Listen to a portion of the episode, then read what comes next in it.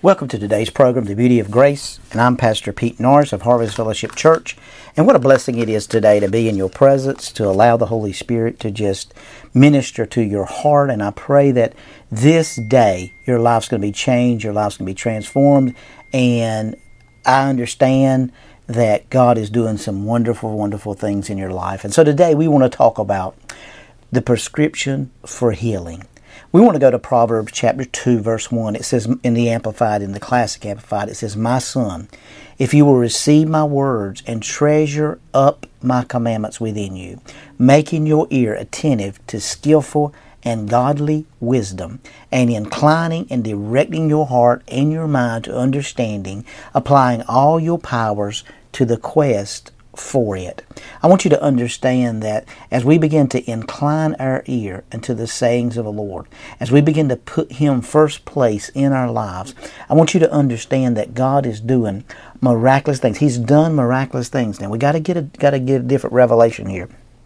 Because the revelation that we got to get is that He's done it, that He's not going to do it, but He's already brought healing to your life. That by your stripe, His stripes ye were healed according to 1 Peter chapter 2 verse 24. So we see here. Now let's go to Proverbs chapter 4 verse 20 in which here is your prescription for healing.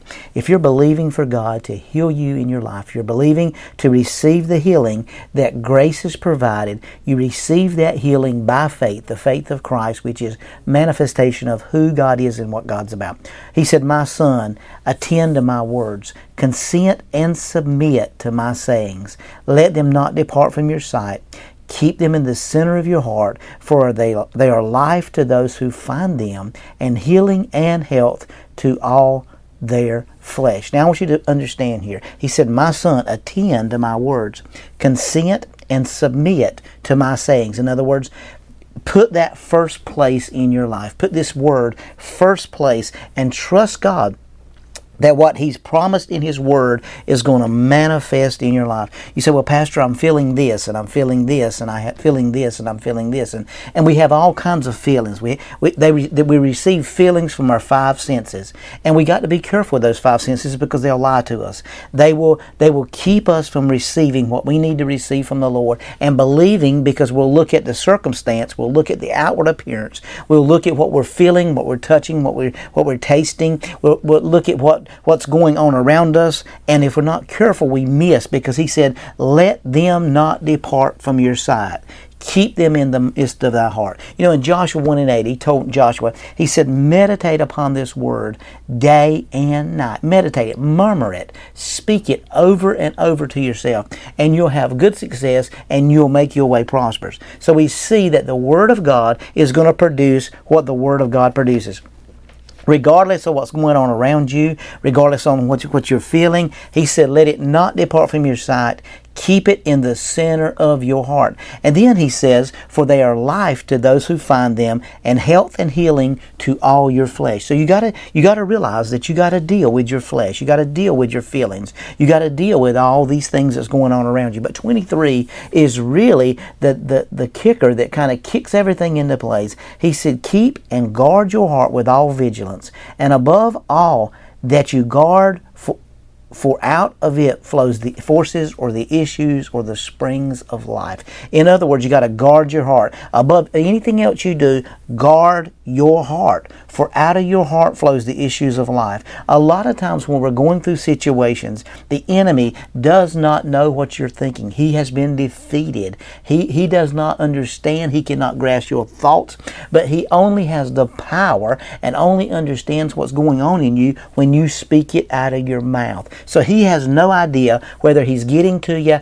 He has no idea whether he's getting to you or causing you any circumstance until he listens to you talk. Now what happens is once you speak out of your mouth those negative things that does not line up with the Word of God, then immediately he's on the prowl because he knows that he's got you exactly where he wants you to be. He's got you in a situation, in a circumstance.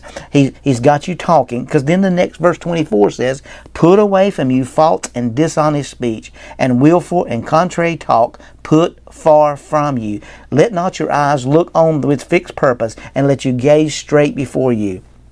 So he said, how, how the enemy is going to know this, 24 tells you, put away every false and dishonest speech. Anything that doesn't line up with the Word of God, regardless of what you're feeling, if it lines, doesn't line up with the Word of God, then the enemy has some power with it. But if you don't give him any power, if you don't give him any direction, if you don't give him any consent, if you don't let, give him any praise, then he doesn't have anything to work for. So, and to work with. So, the prescription for healing is meditating on this word day and night, and get and speaking out of your mouth the true thing. Speak it, the wording. Speak the word. Speak the word. Speak the word. And when you speak that word, you'll see that eh, that the blessing of God is the manifestation of God and the glory of God, and all these things are manifest in your life. And when that happens, you'll begin to see what God was talking about when He said, I'll bring, it'll bring healing and it'll bring health to all your flesh. By what you speak out of your mouth, there's power there. And we, we know this is the beauty of grace.